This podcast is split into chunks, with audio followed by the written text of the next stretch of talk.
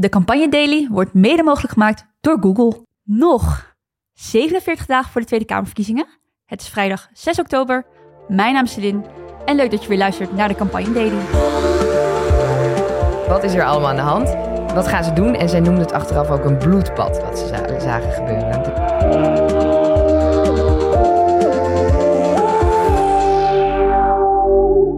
En vandaag zit ik hier weer met twee gasten. Eh, Justin Korneef, online stratege bij BKB. Welkom. Dankjewel.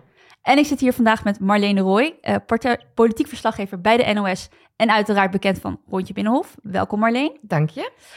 Jouw derde te- eh, Tweede Kamerverkiezing alweer inmiddels. Ja. Hoe ver- ervaar je deze campagnetijd? Verschilt die veel van de andere Tweede Kamerverkiezingen? Nou, hij is wel wat lang. Eh, ja, normaal zo'n campagnetijd is het gewoon vol gas geven. Eh, maar ik denk nu wel de hele tijd, oh ja, het is 22 november, dat duurt echt nog wel even. En sinds de val van het kabinet zat nog een heel zomerreces tussen. En, ja, de- en het is een campagnetijd waarin heel veel gebeurt. Veel nieuwe partijen die eh, nieuwe mensen naar voren schuiven, die totaal onbekend zijn eh, voor het grote publiek.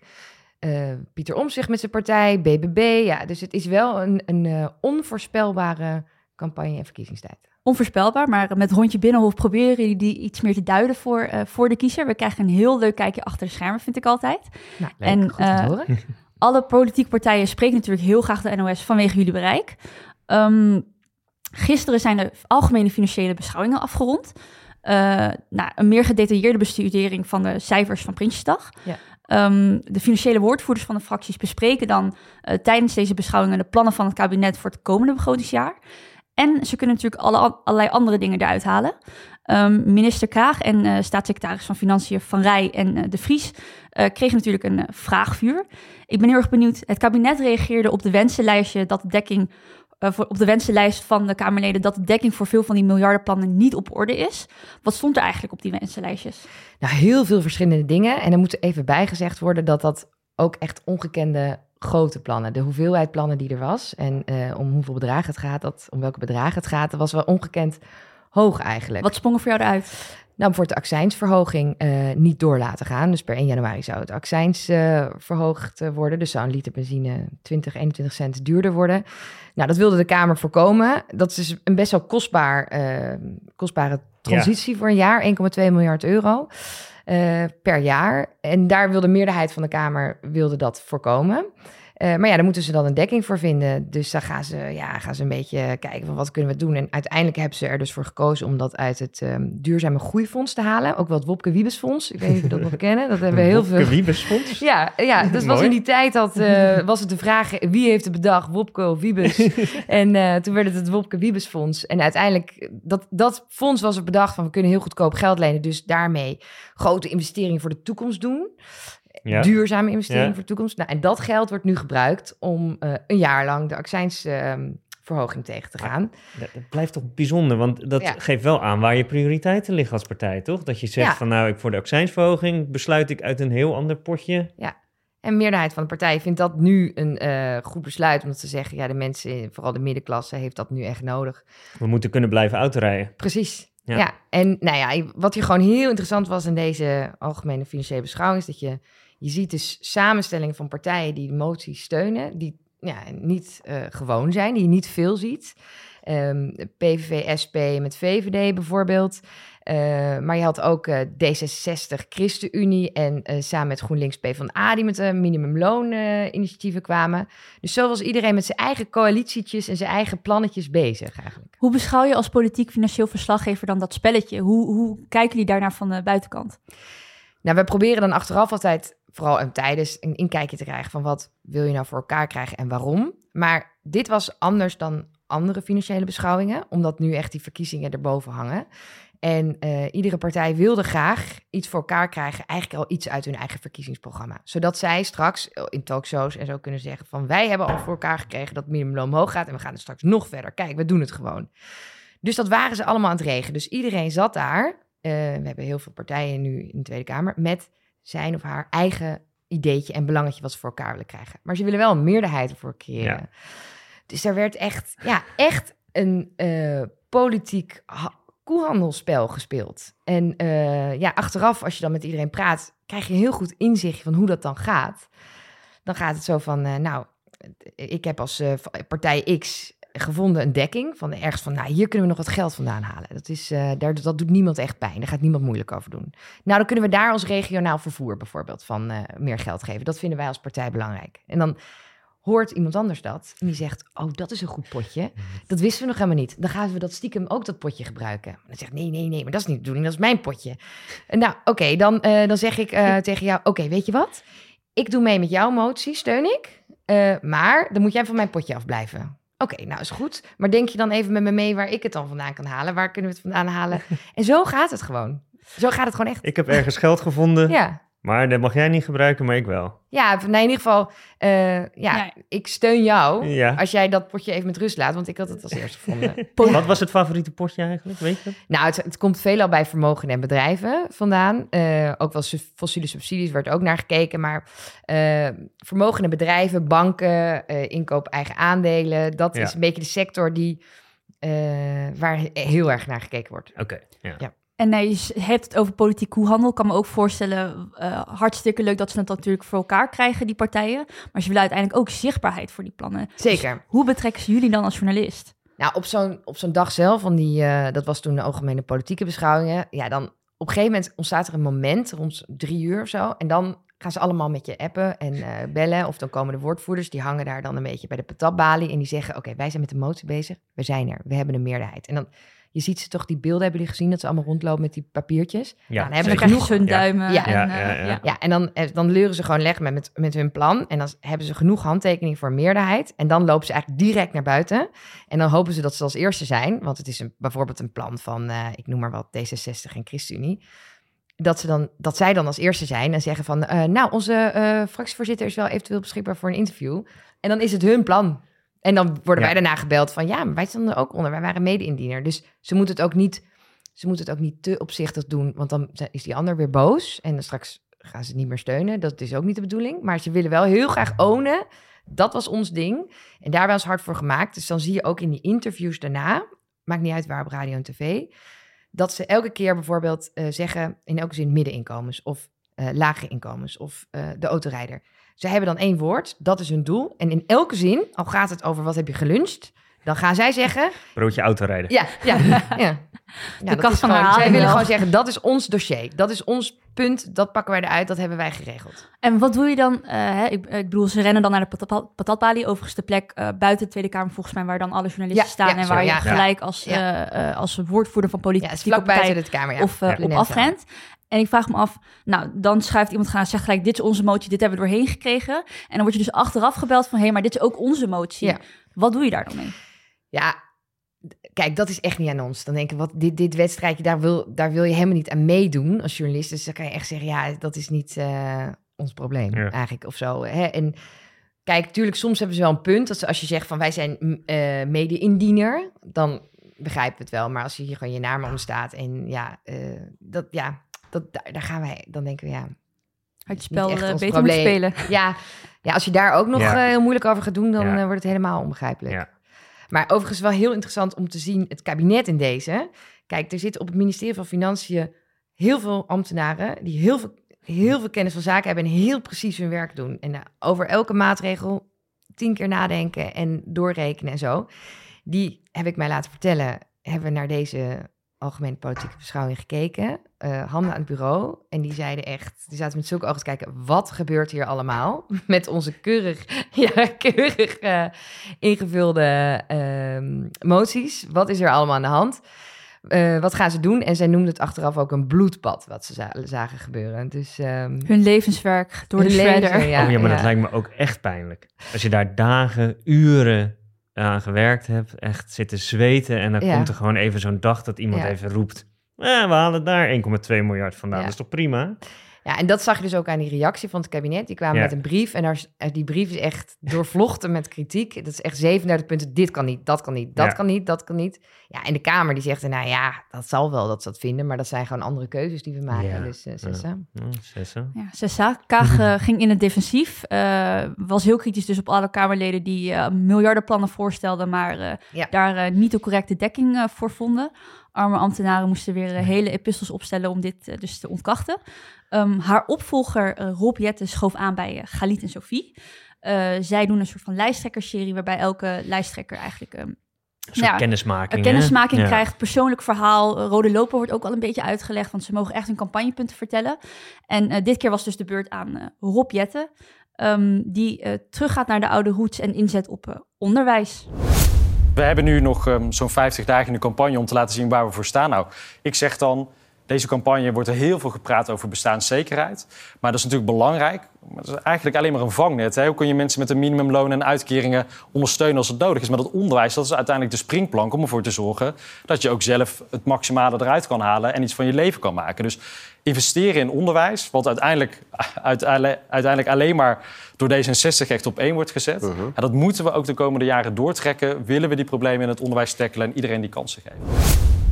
Justin, de enige partij die uh, onderwijs op één zet, D66. Ja. Gaan we terug naar het tijdperk van uh, Alexander Pechtold, oud-lijsttrekker van D66. Nou, er werd natuurlijk altijd wel gesuggereerd dat D66 een onderwijspartij is. Die gewoon wel uh, dat in zijn roots heeft en, en dat ook gewoon heel belangrijk vindt. Ik vind het wel vanuit campagne-oogpunt best tricky dat je 50 dagen voor de verkiezingen besluit. Wacht, iedereen heeft het over bestaanszekerheid, maar ons onderwerp is dit. Hoe gaan we dat pluggen? En dit is zijn manier lijkt me heel lastig om dat nog te gaan doen. Het zou best kunnen dat dit een beetje uh, krekels, uh, dat iedereen denkt, ja, dit is ons onderwerp niet. Dus we zullen hier niet zoveel van gaan vinden. Uh, en het zal een beetje geruisloos voorbij gaan. Maar, je ziet een poging. Maar het geeft je wel uniciteit, toch? Want uh, iedereen heeft ja. een bestaanszekerheid. Nou, je, je, je wil als partij contrasteren. En ik zie hier Jette dat echt proberen. Dus die denkt, ja, ik hoor iedereen praten over bestaanszekerheid. Maar uh, waar begint dat nou echt? In onze ogen begint dat bij het onderwijs. Ehm, ik vind dat, dat hij daarin wel een bewuste keus maakt. En denk ik ook vanuit een campagne-oogpunt dat doet. De vraag is of, het, uh, ja, of mensen daar echt iets op gaan reageren. Want ik heb niet het idee dat partijen hier nu denken... oeh, we moeten het over onderwijs gaan hebben blijkbaar. Maar ja, dat, ja je moet wat proberen misschien. Ja, uh, proefballonnetje wellicht kijken hoe, ja. hoe dit wellicht misschien... Uh, ik had niet het idee dat Galit uh, daar heel massaal op reageerde. Maar wat je zegt ook, het is een beetje een kennismakingsserie... waarbij je toch een beetje zelf mag vertellen... Um, hij legt het wel weer mooi uit, want hij, hij maakte nog een link met zijn persoonlijke uh, verhaal, waarbij hij zegt, ja, mijn vader heeft ook 40 jaar in het onderwijs gewerkt. Daarvan dacht ik ook weer, oh ja, daar zit, daar zit wel een verhaal vanuit D66. En dan denk ik, nou oké, misschien had het iets eerder gebracht moeten worden, nu misschien nou, 50 dagen. Maar um, ja, je ziet de poging. We gaan het zien. In 2010 uh, ging Alexander Pechtold volgens mij van drie naar uh, zeven zetels met uh, dit thema als referendumvraag ja. D66. Dus wellicht zal het weer uh, succesvol blijken. Wat ik ook heel interessant vind aan uh, dit fragment, of nou, aan het hele interview, is dat uh, Galit aan het begin, uh, Galit Kassem aan het begin start met de peilingen. Ja. En dat um, D66 natuurlijk van 24 zetels nu ongeveer op vijf zetels gepeild wordt. Ik ben heel erg benieuwd, Marleen, waarom benoemen de media elke keer de peiling? Waarom vormt dat eigenlijk heel vaak het startpunt van het gesprek?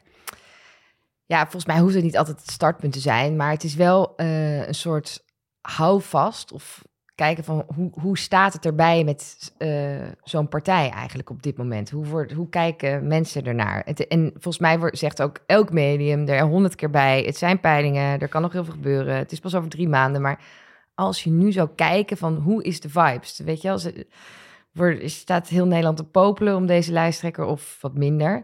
Dus het is, een, ja, het is een soort indicatie. En volgens mij, als je alle mitsen en maren er heel goed bij voegt, ja, dan kan je daar prima uh, een gesprek over voeren. Een gesprek over voeren. Ja. En wat overigens interessant is met Jette, volgens mij, is in, zij, zij zitten, denk ik, best wel in de klem.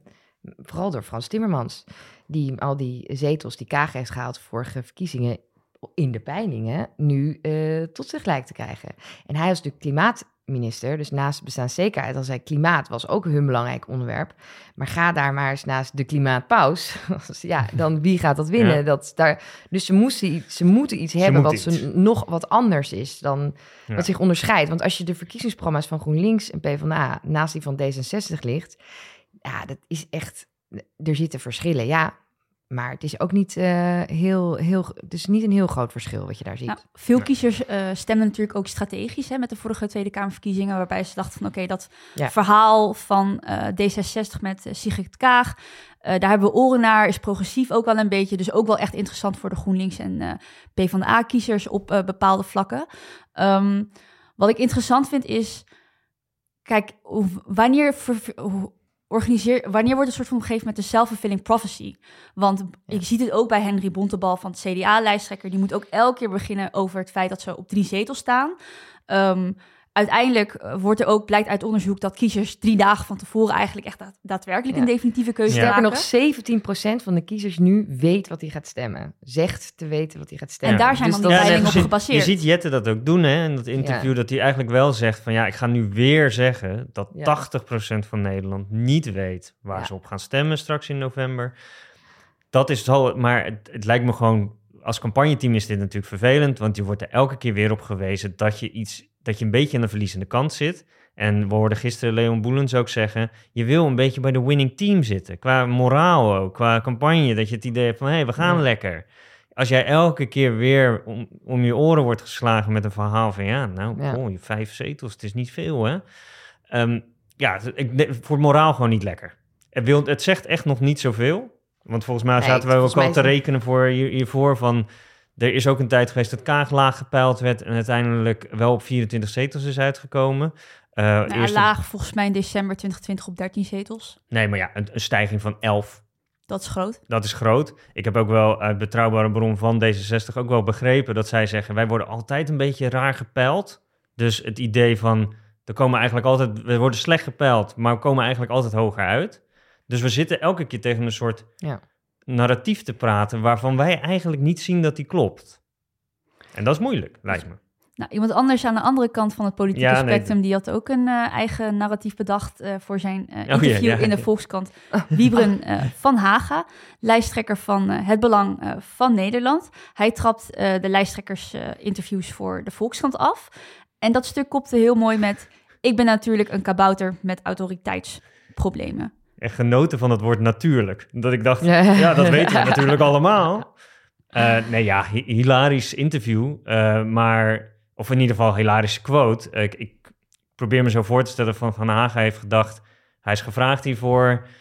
Eh, ze gaan allemaal lijsttrekkers interviewen. Ja, die hoort erbij. Dus eh, laat me ook maar interviewen, interviewen. Ik denk dat de achterban van hem niet enorm de Volkskrant leest... of denkt, nou, hier ga ik me- mijn stem op baseren. Maar wat heb je dan te winnen bij dit interview? Het is ijdelheid ook deels. En nou ja, natuurlijk elke politieke partij die nog hoopt op zetels... moet gewoon al het aanpakken om op te vallen in, eh, in dit... eh, Ik denk het ook, ja. Dus eh, ja, je probeer je ertussen te wringen. Vooral, kijk, er zijn natuurlijk onder die vijf zetels best wel veel partijen nu... die gewoon hopen dat ze niet helemaal verdwijnen. Want als je op nul zetels uitkomt, ja, dan is het... Ja, wat is het dan? Ja. Dan is het gewoon... eh, Ja, en Van Haga heeft wel, en dat is ook misschien in zijn coronatijd is dat wel, maar hij heeft wel een achterban. ja, hij heeft wel een vaste achterban. en hij heeft wel echt wel een vaste achterban. Dus als, en een als eh, hij maar... interessante lijst. Een opvallende Ja. lijst. Hè, eh, Henk Krol natuurlijk, die eh, Henk op de lijst staat. Ja. Volgens mij iemand van de Farmers Defence Force, De Ja. voorzitter, ja. de voorzitter daarvan. Ja, dus het is een hele veelzijdige, eh Probeer duidelijke doelgroepen te, ja. te benaderen. Ja, Ja, we hebben interessant, interessant Ja. bijzonder, veelzijdig. ja, maar het is toch, eh, ja, als je de rode draad daartussen Nee, dan... ja. Nee, maar ik, ik merk wel dat hij natuurlijk is uit een beetje anti-autoriteit-achtige lijst. En ook zelf heeft hij dat een beetje. En eh, hij begint ook in dat interview heerlijk te goochelen met cijfers. Want hij zegt, ja, stikstoffonds. Zoals wij niet geloven dat er stikstof is, kun je 24 miljard bijschrijven. Hè? En zo gaat hij gewoon echt miljarden go- gooit hij gewoon in de mix. Maar ja, misschien dat het voor die stemmer niet superveel uitmaakt of dat allemaal helemaal klopt tot aan de komma. Zij, zij, het gevoel wat erachter zit misschien. Ja, wellicht. Ik vond het wel interessant. De, de, de Volkskrant-journalist kwam wel echt goed gewapend. Die had echt, eh, Ja. had echt zijn feiten eh, op orde. Ehm, van Haga trapte dus eh, de lijsttrekkersserie van de Volkskrant af. Ik zag in een persbericht van de NOS dat jullie ook ontzettend veel gaan doen eh, Ja. aankomende eh, periode. Marleen, ik ben benieuwd. Wat heb jij nog op de planning staan voor de komende weken? Nou, we gaan natuurlijk rondje Binnenhof doen, nu met Gerry Eikhoff. Ehm, dat is vanaf dus volgende week en dan iedere week gaan we er eentje opnemen. Eh, wij hebben vanuit de NOS uh, de, natuurlijk gewoon het 8 uur journaal, maken verslagen voor. Ook met bepaalde thema's die we een beetje gaan uitdiepen. Kijken wat de visie zijn van bepaalde partijen. Uitslagenavond, dat wordt, uh, ik denk echt zo'n spannende Ja. avond. Gewoon, wat gaat daar gebeuren? Dus dat wordt een lange Wordt nacht. nachtwerk, denk ja, ik, hè? Ja, ja, meestal is dat zonder slapen. ja, maar En, eh, echt... eh, Heel veel debatten. heel veel debatten, eh, ja, alles volgen. Dus eh, we hebben ook nog van de NOS op drie uit allemaal debatten in de twee weken daarvoor met jongeren. Eh, dus dat is ook heel leuk. Dat zijn echt lange debatten met jongeren en eh, twee lijsttrekkers iedere keer. Dus ja, Wij gaan het volgen in ieder Zeker, geval. ja, ik, dat is vooral Zeker. ons altijd veel voer om eh, te bespreken bij eh, de campagne Daily.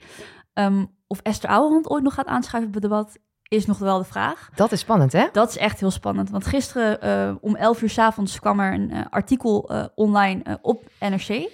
ehm, waarin eh, er groots werd gekopt dat Esther Ouwehand een medewerker onder druk zette die meldingen tegen haar eh, behandelt. Ehm, ze zou dus een integri- integriteitssecretaris onder druk hebben gezet en eh, ook, andere, eh, ook andere mensen onder druk hebben gezet die een melding heeft gemaakt. Ja, na het congres nog. Dat, dat is Na natuurlijk qua timing een soort ja. van interessant, omdat ze daarin eigenlijk volgens mij zei van ja, ik treed nu af, want dan kunnen we rustig eh, de, de, de, de onderzoek laten doen. En dan komen daarna dus nog meldingen. Dan kun je wel afvragen, wat, wat zit daar allemaal en wat, hoe lang gaat dit door? Ja, dit is echt... er wordt eh, heel vaak natuurlijk de verdenking gelegd dat media campagne voeren. Maar ik vraag me nu eigenlijk Ja. af, kun je hier zeggen dat de politieke partij campagne voert? Nee, ze, nee dit, er gebeurt daar zoveel bij die partij. Ze zijn, dit zijn ze echt helemaal zelf aan het doen. Met eh, ja, toch een strijd die ze daar voeren en waar ze de media deels voor gebruiken. Met eh, het lekken van informatie aan kranten of vertellen, weet je, ja, aan journalisten hun kant van het verhaal. En dan, ja, dat is echt gewoon een, een, een machtsstrijd daar binnen die partij die gaan Ja. is tussen het bestuur en Esther Ouwehand. En maandag moeten de kieslijsten worden ingeleverd. Dus dan moet duidelijk zijn wie staat er eigenlijk op nummer één. Wie gaat eigenlijk al die debatten doen? En staat het bestuur daarachter? We zouden een voorspelling kunnen doen, maar we weten het eigenlijk allemaal niet. Want Ja. het is ook keer, vorige keer zo onvoorspelbaar Ja, verlopen. Dus ja, toch? Je, Ja, alleen heb je natuurlijk wel de tijd dringt echt. Hè? Zondag Tijd is volgens echt, mij ja. een digitaal congres voor de Ja. Partij voor de Dieren. ja. En Maandag staat- moet die kieslijst gewoon Ja. ingeleverd worden. En, en eh, opvallend is toch wel dat er opeens een andere nummer twee eh, naar voren is geschoven. Daar eh, Ines Kostic. Ines Kostic, ehm, is nu staatslid in Noord-Holland. En eh, zij is echt van de Esther Ouwehand school wel een beetje. Ehm, het bestuur had ervoor Leonie Vestering op nummer twee. Die is inmiddels weg. Dus ja, dat zou ook nog zomaar kunnen dat we haar de komende 50 dagen heel veel gaan zien. Moeten we die gaan leren kennen? Nou, een beestenboel eh, bij eh, Partij voor Dieren. Sorry, ik moet even, even de analogie weer In doortrekken. de Week van Dierendag. Maar eh, in de Week van Dierendag, wij houden het in ieder geval eh, in de gaten. Eh, voordat ik eh, de uitzending weer helemaal afrond, willen we nog even een korte shout-out doen naar de Haagse Insider. Die heeft voor ons op een rijtje gezet wanneer alle verkiezingsdebatten eh, plaatsvinden. Die zullen we uiteraard weer in de show notes zetten. Dank Marleen voor dit rondje campagne nieuws. Heel leuk dat je aanschoof. Ja, dankjewel dat ik mocht komen. Dankjewel Justin. Natuurlijk. Eh, maandag schuift eh, Riek Nieman van WNL op zondag aan, samen met Alex Klusman en mij. Fijn weekend iedereen alvast en eh, tot maandag.